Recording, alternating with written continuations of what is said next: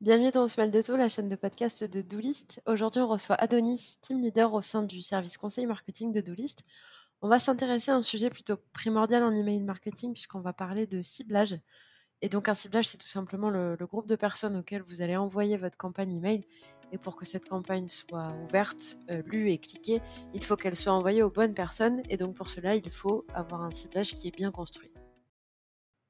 Alors pour commencer, première question Adonis, euh, quels sont les enjeux quand on crée des ciblages pour ces campagnes euh, email? En réalité, il n'y a pas de campagne d'email marketing sans ciblage. Donc le ciblage, il est vraiment central. Il définit les personnes qu'on souhaite adresser, les segments qu'on va vouloir justement euh, toucher par, notre message.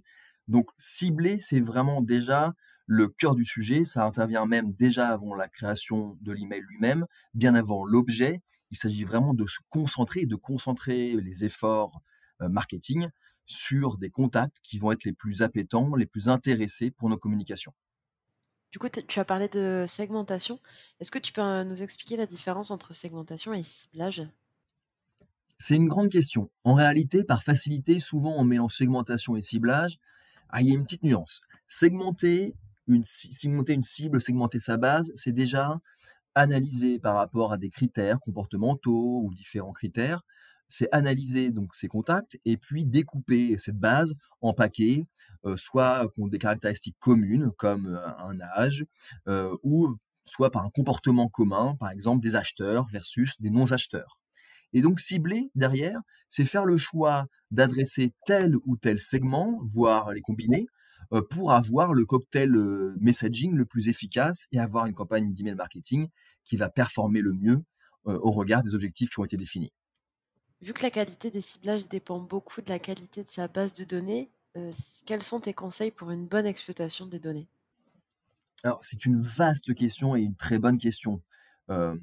Puisque la donnée aujourd'hui, elle est partout, elle est très nombreuse, il est facile de s'y noyer.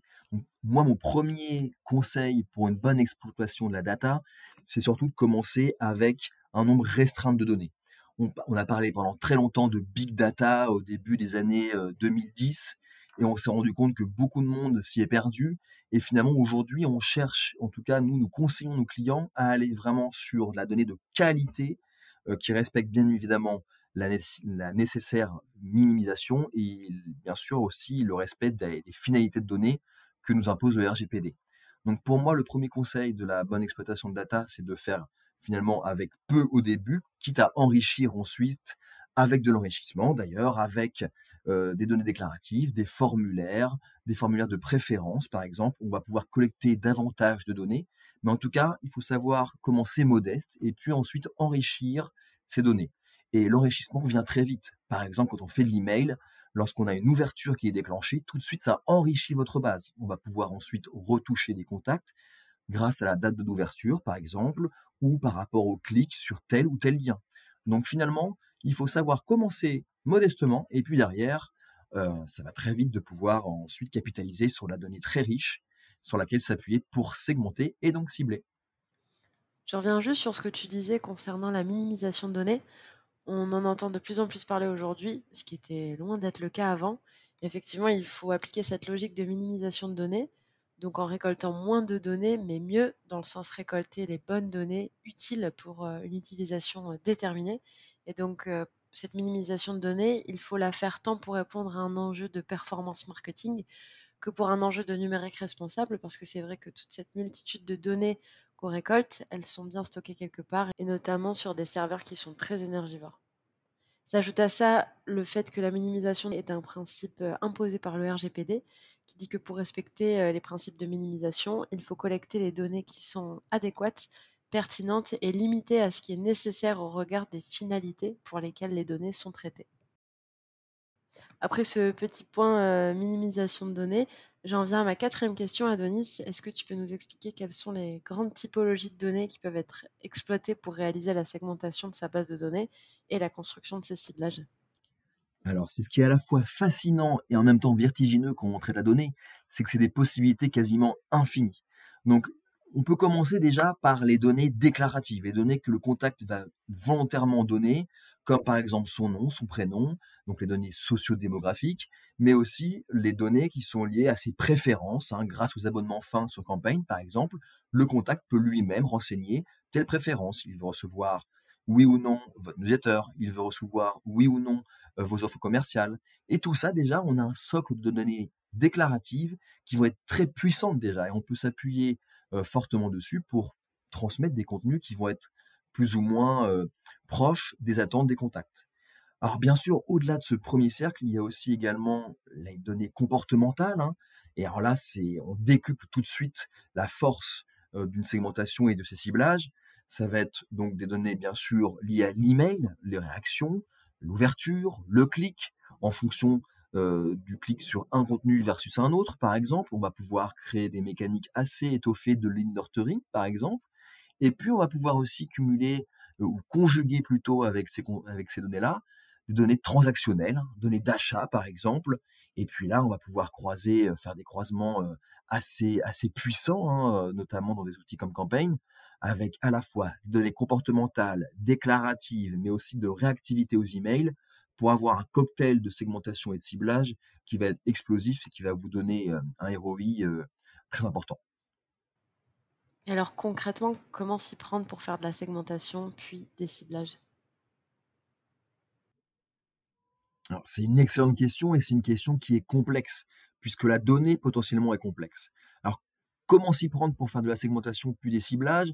Tout commence par l'objectif. C'est le béaba du marketing, mais la question à se poser, c'est qu'est-ce qu'on veut faire, qu'est-ce qu'on cherche à obtenir de la part de nos contacts? En fonction de l'objectif recherché, on va bien sûr ajuster la segmentation. Si on veut aboutir à des achats, par exemple, on va bien sûr avoir une segmentation qui va être différente qu'une communication qui va être simplement une communication d'information, par exemple.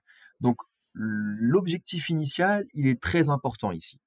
Après, une fois qu'on a bien en tête cet objectif, tout dépend de la donnée qui est disponible. On ne l'a pas évoqué, mais bien sûr, la donnée disponible, c'est là où on va faire la différence et c'est là aussi que se situe la valeur ajoutée.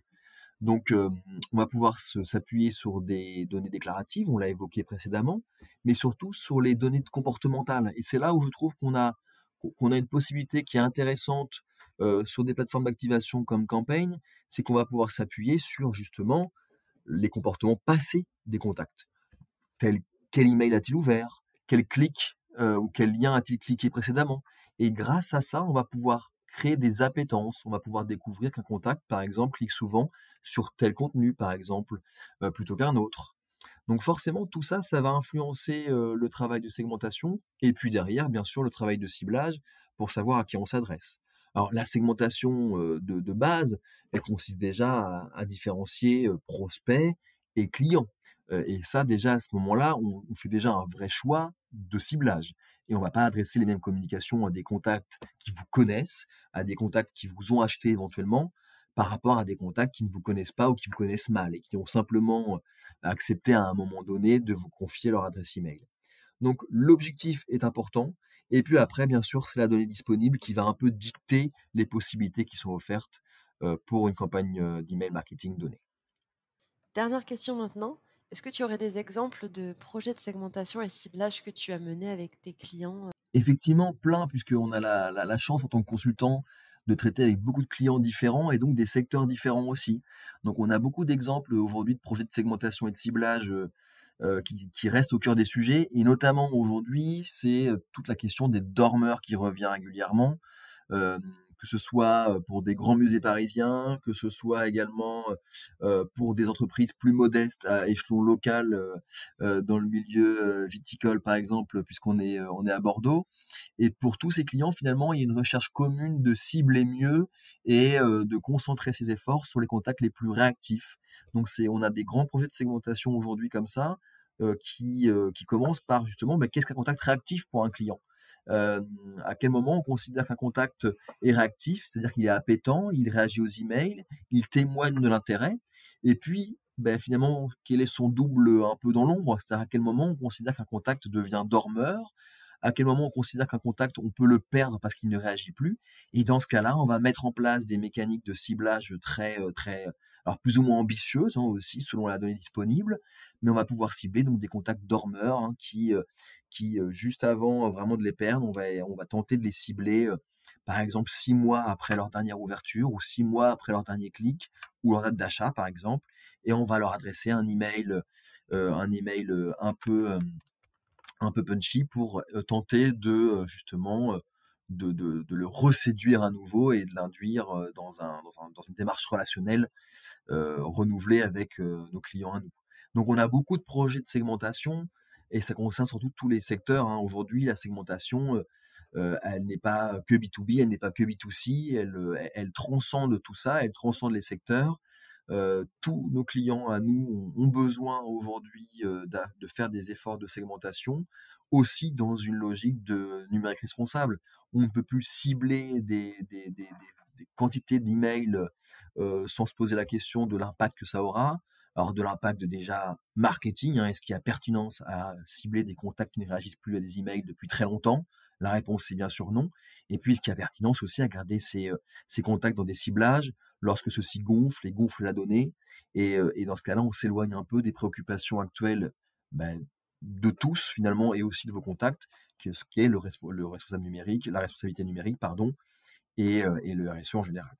Merci pour ton expertise, Adonis. C'est un riche échange autour de ce vaste sujet qui est le ciblage. On retient que ça représente vraiment un enjeu crucial en email marketing, dans la mesure où c'est vraiment la bonne réalisation du ciblage qui va nous permettre d'avoir de bons résultats de campagne, parce qu'on se sera adressé aux bonnes personnes, donc des personnes pour qui le contenu du message était pertinent. Et pour s'adresser aux bons contacts, euh, ça passe par toutes les mécaniques qu'on met en place, euh, que ce soit de la récolte des données jusqu'à la segmentation des contacts, en passant par la bonne exploitation des données récoltées. Donc c'est vraiment l'ensemble de toutes ces différentes étapes qui va vous permettre de créer des ciblages les plus fins possibles, les plus précis possibles. Et donc, in fine, c'est ce qui va vous permettre d'obtenir des résultats de, performance de campagne email satisfaisants. Pour plus d'informations sur ce sujet, rendez-vous sur le blog sur doolist.com. Et si vous avez des questions, n'hésitez pas à nous les adresser sur marketing at Promis, on vous répond.